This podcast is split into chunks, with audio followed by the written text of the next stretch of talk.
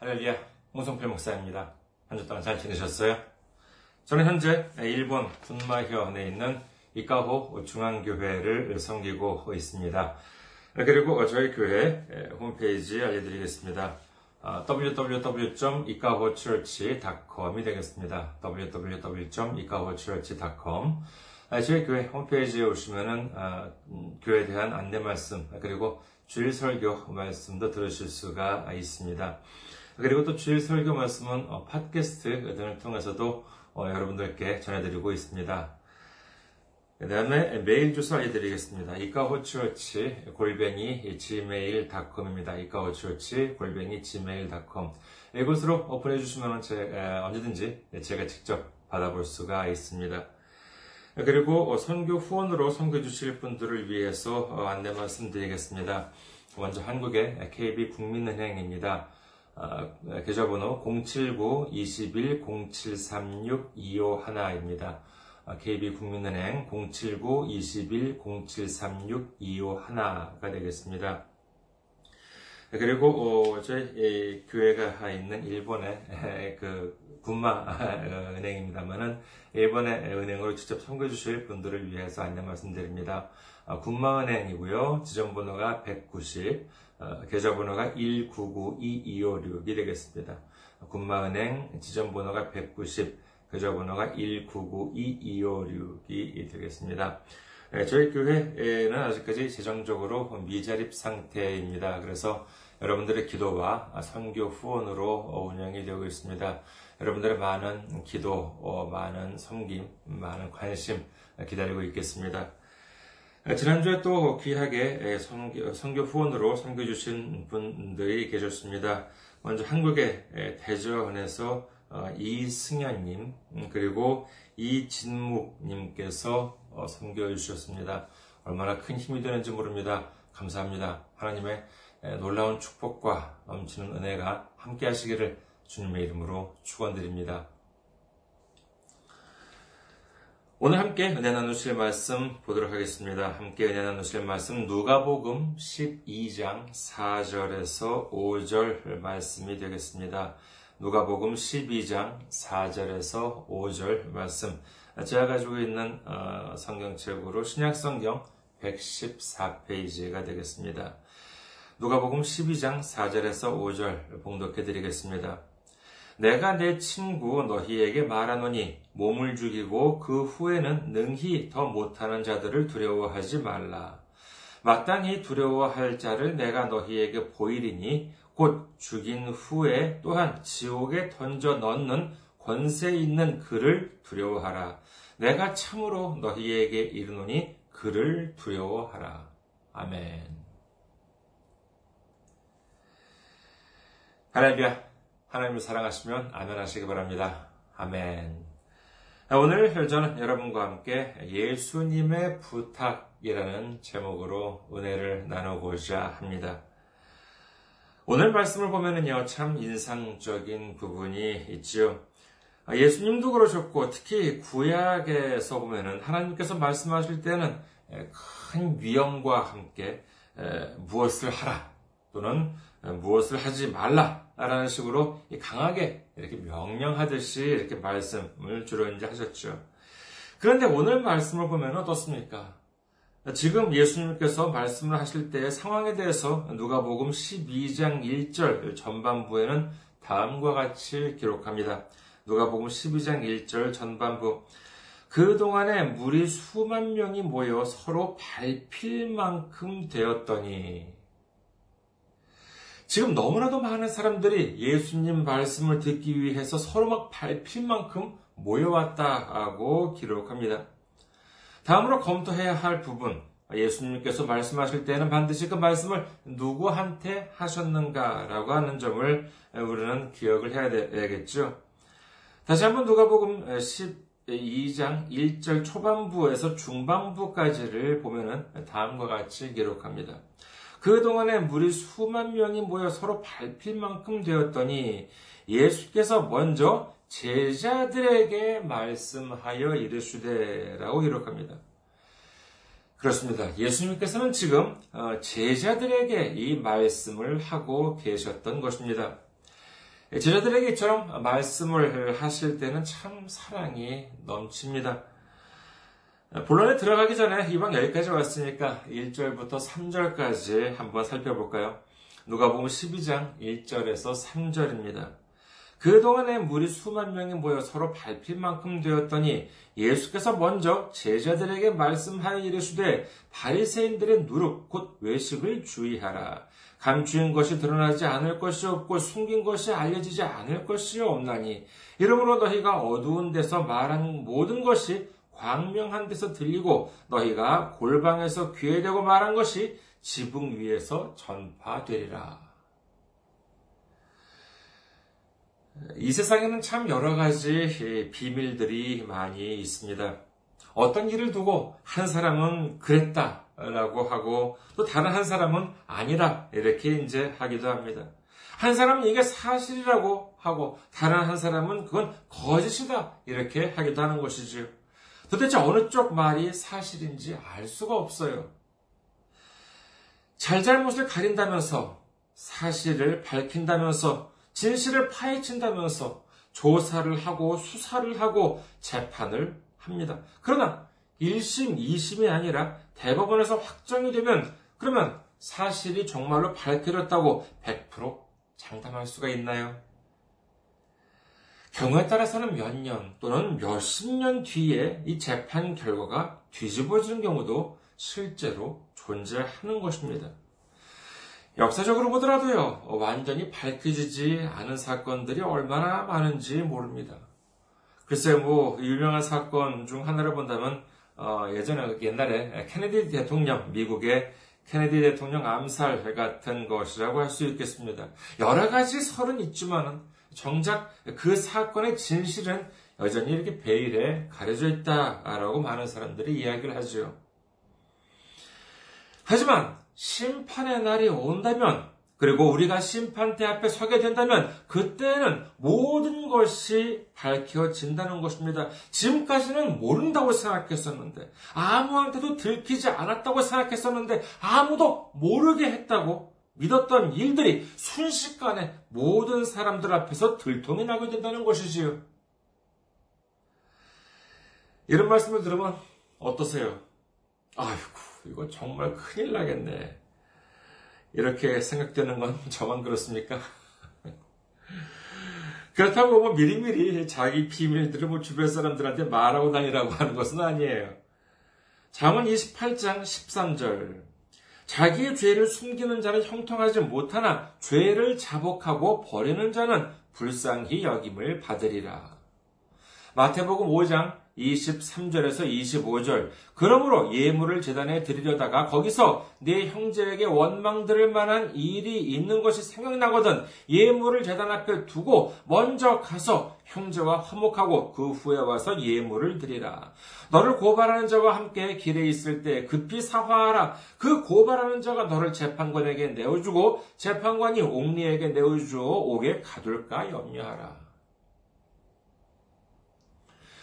내가 하나님께 죄를 지었다면 미리미리 하나님 앞에 죄를 자복하고 용서를 구해야지요. 그리고 사람한테 우리 이웃한테 죄를 지었다면 뭐 누구는 이럴 경우에는 이럴 경우에도 하나님께 회개하기만 하면 된다라고 하는 사람들이 있습니다만 예수님께서는 분명히 뭐라고 말씀하십니까? 그 형제에게 그 이웃한테 가서 직접 화해를 하라고 말씀하고 계신 것입니다. 로마서 12장 18절 할 수 있거든 너희로서는 모든 사람과 더불어 화목하라.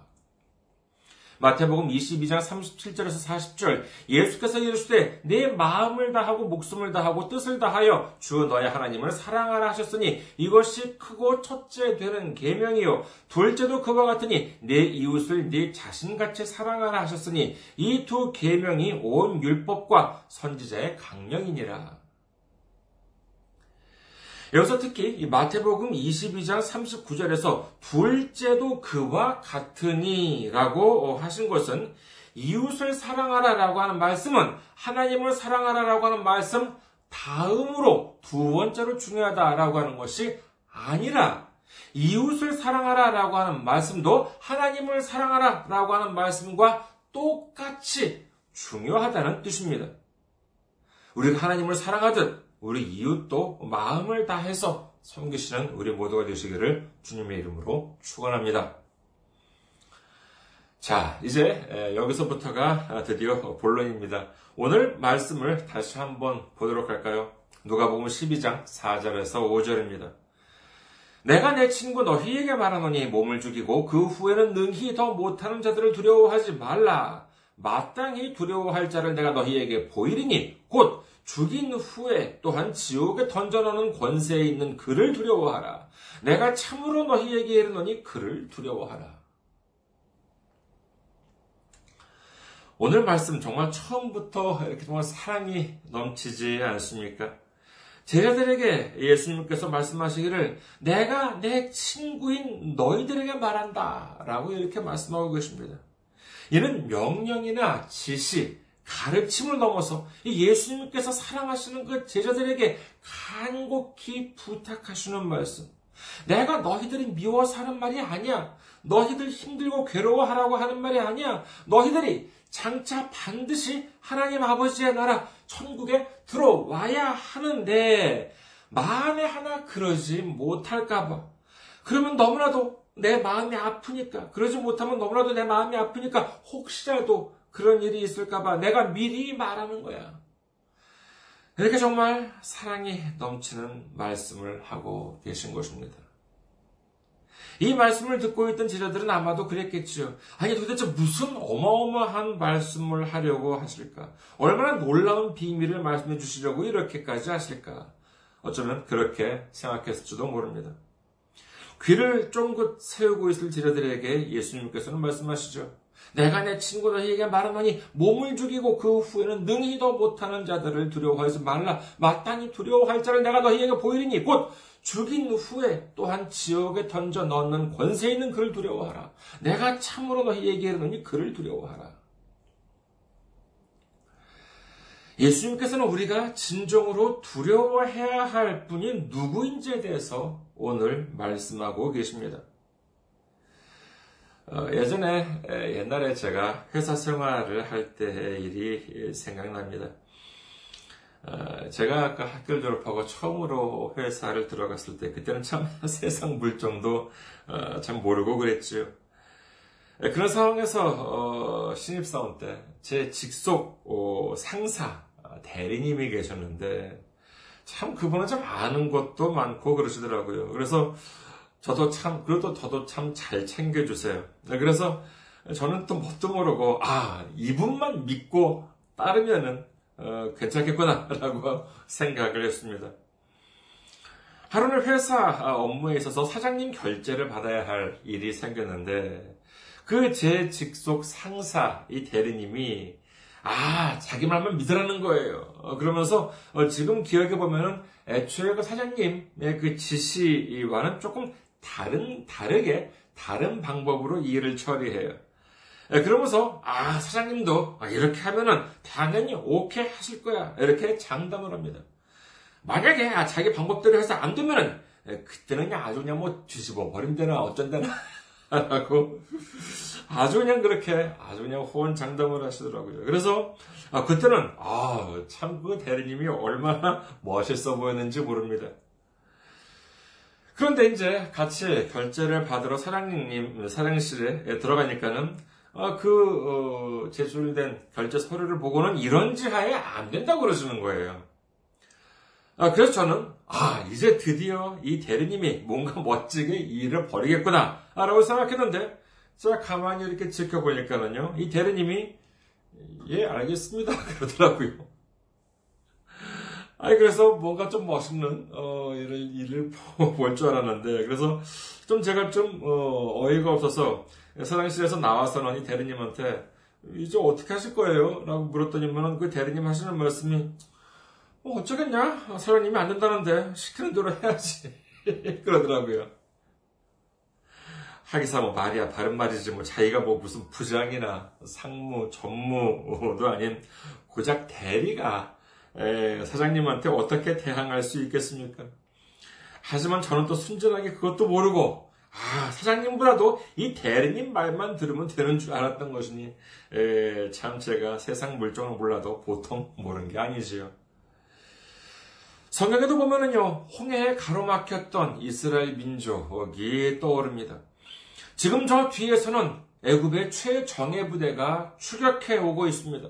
하지만 하나님께서는 말씀하시죠. 출애굽기 14장 16절 지팡이를 손에 들고 소, 소, 지팡이를 들고 손을 바다 위로 내밀어 그것이 갈라지게 하라. 이스라엘 자손이 바다 가운데서 마른 땅으로 행하리라.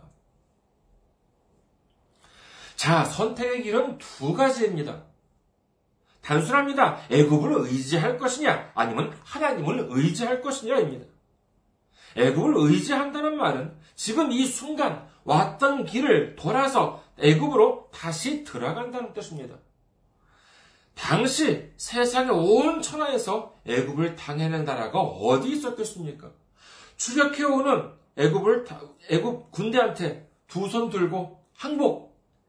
에, 정말 그 저희들이 잘못했습니다. 이번 한 번만 살려주신다면 또 다시 애굽으로 들어가서 열과 성을 다해서 종으로 노예로서 섬기겠습니다.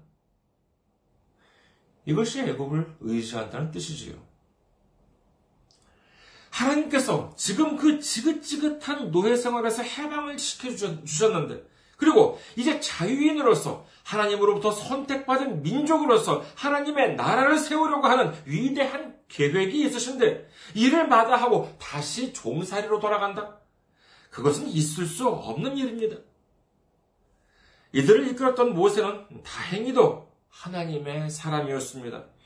애굽을 의지하지 않고 하나님을 의지함으로 말미암아 하나님의 능력으로 갈라진 이 홍해 가운데를 통과해서 이스라엘 민족 모두가 구원받을 수 있었다는 것을 믿으시는 여러분 되시기를 주님의 이름으로 축원합니다. 1941년 12월에 시작한 미국과 일본 간의 태평양 전쟁은 1945년 8월 15일에 일본의 무조건 항복이라고 하는 결과로 막을 내리게 됩니다. 전쟁 전과 전쟁 후를 살펴본다고 한다면요. 일본은 외적으로만 아니라 내적으로도 대단히 큰 변화를 겪게 되었습니다. 그때까지는 적대국이라고 여겨왔던 미국 군인들이 이제는 일본 안에까지 들어와서 통치하기 시작한 것입니다. 그리고 무엇보다 당시 일본 사람들을 놀라게 했던 사람이 누구냐 하면은 바로 우리에게도 친숙한 메가더 장군이었습니다. 당시만 하더라도 일본 사람들한테 있어서는 텐노, 천황이야말로 가장 높은 왕이요, 신이라고 여겨 왔었습니다. 그런데 미국에서 뭐 이상한 파이프를 물고 선글라스를 낀 사람 하나가 왔는데 이게 보통이 아니에요. 어느 날 일본 신문에 사진 한 장이 실렸는데 이 사진을 본 일본 사람들은 경악을 했다고 합니다. 거기에는 두 사람이 서 있었는데 왼쪽에는 메가더 장군이 살짝 이렇게 뒷짐을 지고 이렇게 편안한 자세로 서 있었는데 그 옆에는 옆에 서, 옆에는 누가 서 있었냐? 몸집이 작은 일본 천황이 무슨 초등학생처럼 이렇게 차렷 자세를 하고 서 있었기 때문이었습니다.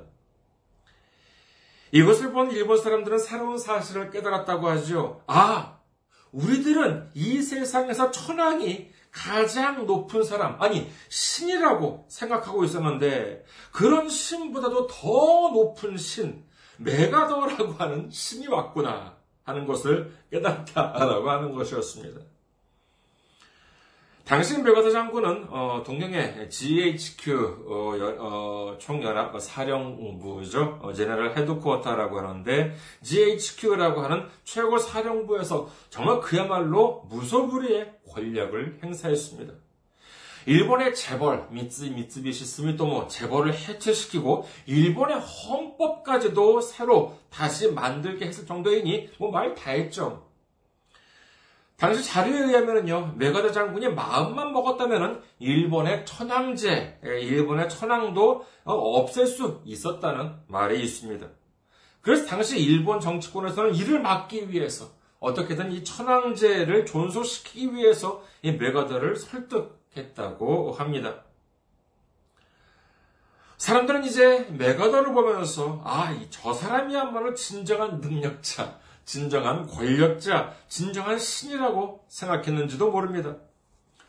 어떤 책에 의하면요, 당시 출세를 하기 위해서는 메가더의 귀가 되라 라고 하는 말까지 있었을 정도라고 하니 그때 일본에서 이 메가더 장군의 권력이라고 하는 것은 정말 대단했다는 것을 알 수 있는 대목이라 하겠습니다. 아, 그런데 이게 또 웬일일까요? 당시 일본 사람들이 생각하기에 이제 정말 왕 중의 왕이요, 신 중의 신이라고 생각했더니 메가더 장군, 장군이 해임을 당하게 됩니다. 말하자면 모가지가 된 거죠. 해고가 됐습니다. 사람들은 놀랐습니다. 자기들은 맥아더 장군이 천황보다도 높고 세상에서 제일 높은 사람인 줄 알았는데 그 위에 또 누군가가 있었다는 것인가 하는 것이죠. 이 맥아더 장군을 해임시킨 게 누구입니까? 예, 바로 트루먼 당시 미국 대통령이었던 것이지요. 그래서 이 사실을 알았던 들었던 일본 사람들은 당시에 매우 혼란스러웠다고 합니다. 여러분, 우리는 현실 속에서 살아가고 있습니다. 이를 부정하자는 것이 아닙니다. 그러나 우리가 살아가고 있는 이 현실을 지배하고 다스리는 분이 계십니다. 그 분이 바로 하나님이시라고 하는 사실을 믿으시는 여러분 되시기를 주님의 이름으로 축원합니다. 우리가 어떤 회사에 다닐 때 보면은 사장님이나 회장님이 아니라 내가 말단 사원이라면은요 어, 하물며 과장님이나 차장님 정도 되더라도 아, 대하기가 어렵지요. 무슨 업무 지시가 있으면 반드시 따라야 하기 때문입니다. 왜 그렇습니까? 뭐 그 이유야 여러 가지 있습니다만은 가장 큰 이유는 바로 그분들이 내 인사권을 쥐고 있기 때문에 그렇다는 것이죠. 부장단 회의에서 아니면은 사장 회의에서 말단 사원, 신입 사원인 나 하나를 뭐, 뭐 아무런 큰 잘못 없이 해고시키지는 못하더라도 이상한 부서로 발령을 내는 정도는 전혀 어려운 일도 아닙니다. 하지만 그 일로 인해서 내 생활이나 당사자인 내 자신의 미래에 대해서는 어쩌면 큰 영향을 줄 수도 있는 그런 상황이죠. 그렇기 때문에 그와 같은 인사권을 쥐고 있는 사람들 앞에서는 꼼짝없이 업무 지시에 따라야 하는 것입니다. 하지만 만약에 그 회사를 나온 다음은 어떻습니까? 예, 이제는 상대방이 저한테 그런 인사권을 가지고 있지 않습니다. 회사에 있을 때는 하물며 밤중에 전화가 걸려와서 아 지금 회사에 중요한 전화 중요한 문제가 생겼으니까 당장 지금 회사로 나오라라고 하면은 허겁지겁 나갔겠지요. 하지만은 그 회사에서 나온 후에라면은 예전 상사나 하물며 뭐 사장님이나 회장님이 아무리 오라 한다 하더라도 내가 가기 싫으면 안 가면 그만입니다. 우리가 현실 속에서 살아가고는 있지만은 우리는 믿음이라고 하는 것을 절대로 놓쳐서는 안 되는 줄 믿으시기를 주님의 이름으로 축원합니다. 회사에서 아무리 높은 사람이라 하더라도 저를 다른 곳에서 발령내거나 징계를 내리게 할 수는 있겠지요. 하물며 경우에 따라서는 해고를 시킬 수도 있을지 모릅니다. 그러나 그 이상은 못합니다. 회사에서 내가 이미 나왔다면은 그럼 나더러 서울에서 뭐 서울에 뭐 살아라, 뭐 일본에서 살아라 이렇게 지시를 할 수 있겠습니까? 아니에요, 없습니다. 이 현실도 마찬가지지요. 아무리 힘이나 권력을 가진 자라 하더라도 어, 뭐 정말 그야말로 뭐 최악의 경우에도 나 자신을 죽이는 것밖에는 못하는 것입니다. 그 이상은 어떻게 할 수가 없어요. 그리고 어디 그뿐인가요? 자기는 그러면은 안 죽어요? 아닙니다. 자기도 역시 때가 되면은 죽습니다. 그리고 생전에 아무리 큰 권력을 가졌다 하더라도 자신이 죽은 다음에 천국에 들어갈지 지옥에 떨어질지를 결정할 수 있는 권한은 없습니다. 그 권한은 누구한테 있습니까? 그렇습니다. 전능하신 하나님께 있는 줄 믿으시기를 주님의 이름으로 축원합니다. 우리가 의지해야 할 분은 하나님이십니다. 우리의 도움이 되시기 때문입니다. 믿으시면 아멘 하시기 바랍니다. 그리고 이 하나님을 보여주신 분이 바로 예수님이신 것이지요. 예수님이 계시기에 예수님을 보여주셨기 때문에 우리는 믿을 수 있는 것입니다. 그러면은 하나님께서는 예수님을 통해서 우리에게 무엇을 보여주셨습니까? 그렇습니다. 십자가에 달리셔서 우리의 죄를 사해 주신 것과 부활을 보여주셨기 때문에 우리는 하나님을 믿을 수 있는 것입니다.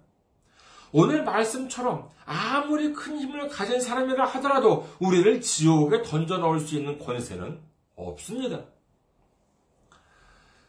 그러나 또 이를 뒤집어 보면 또 어떻게 되겠습니까? 아무리 큰 힘을 가진 사람이라 하더라도, 아무리 믿음이 좋은 사람이라 하더라도, 아무리 훌륭한 목회자나 신학자라 하더라도, 사람의 힘으로는 누군가를 하나님 나라에 들어가도록 할 수 있는 권세를 가진 사람 또한 없다는 것입니다. 그 권세는 오로지 하나님께 있습니다. 믿으시면 아멘 하시기 바랍니다. 그리고 또한 하나님 나라에 들어가기 위해서는 어떻게 해야 하겠습니까? 그렇습니다. 오로지 예수님의 십자가에 의해 구원을 받아야만 됩니다. 예수님의 십자가에서 흘리신 피로 말미암아 구원을 받아야만 됩니다. 그 외에는 다른 길이 없는, 없는 줄 믿으시기를 주님의 이름으로 축원합니다. 요한복음 14장 6절 예수께서 이르시되 내가 곧 길이요 진리요 생명이니 나로 말미암진 않고는 아버지께로 올 자가 없느니라. 아멘.